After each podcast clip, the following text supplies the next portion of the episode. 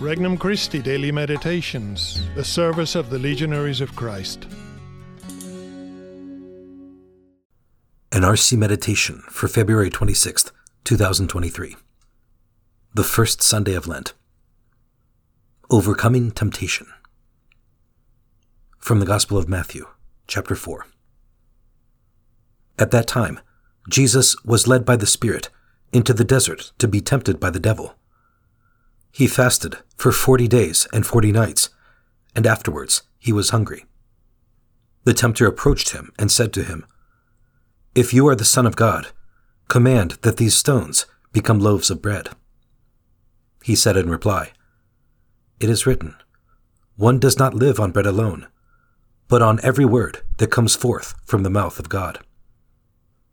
Then the devil took him to the holy city and made him stand on the parapet of the temple and said to him, If you are the Son of God, throw yourself down. For it is written, He will command His angels concerning you, and with their hands they will support you, lest you dash your foot against a stone. Jesus answered him, Again it is written, You shall not put the Lord, your God, to the test. Then the devil took him up to a very high mountain and showed him all the kingdoms of the world in their magnificence. And he said to him, All these I shall give to you, if you will prostrate yourself and worship me. At this, Jesus said to him, Get away, Satan. It is written, The Lord your God shall you worship, and him alone shall you serve. Then the devil left him, and, behold, angels came and ministered to him. Introductory Prayer I believe, Lord, that with your example and help, I can overcome temptation in my life. I hope in you, Lord, because you know that I am weak, and therefore you give me your grace, which is stronger than sin. I love you, Lord, and I know that love for you and for souls will give me the strength to overcome sin in my life and help others to overcome it as well. Petition. Lord, may prayer and vigilance keep me from falling into temptation. First reflection The spiritual is more important than the material. Jesus teaches us to give more importance to the spiritual than to the material.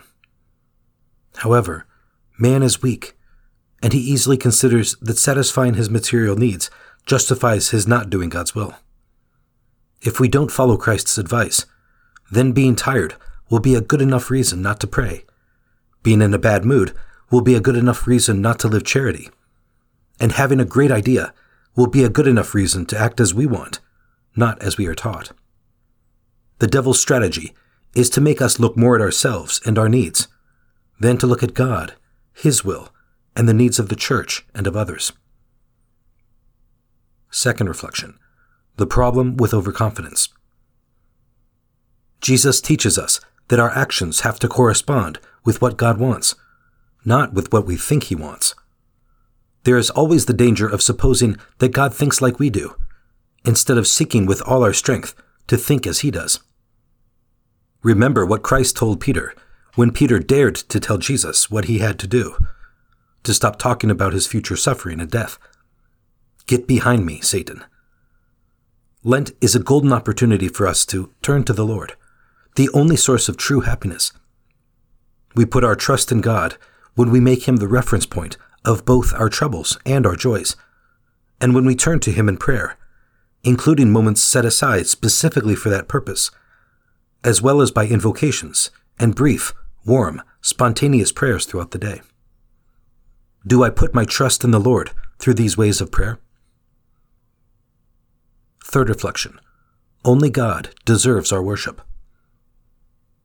Obviously, we don't consciously deny God and worship idols. But we shouldn't forget that our heart will be where our treasure is. If Christ is not our treasure, then we will worship ourselves, others, things, money, honors, fame. While we wouldn't genuflect in front of our new computer or that stylish outfit we just bought, we may give these objects more importance than they deserve.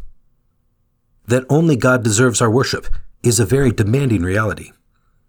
This means that God has to be the center of our thoughts, words, desires, actions, and plans. Vigilance involves constantly purifying our intentions and desires so that our Lord continues to reign supreme in our heart as the one from whom we came and to whom we are heading, as the one from whom we came and to whom we are heading, as the goal and reward of our entire life. Is Christ the King of my heart? Conversation with Christ. Dear Lord, help me understand that prayer and detachment from material things are necessary means for overcoming temptation. Help me remember that you overcame temptation in order to teach us all how we can overcome it too. Help me to stay vigilant and united to you through prayer. Resolution In a moment of temptation, I will try to remember what God wants and ask Him for His help. For more resources, visit regnumchristi.org or download the Regnum Christi English app today.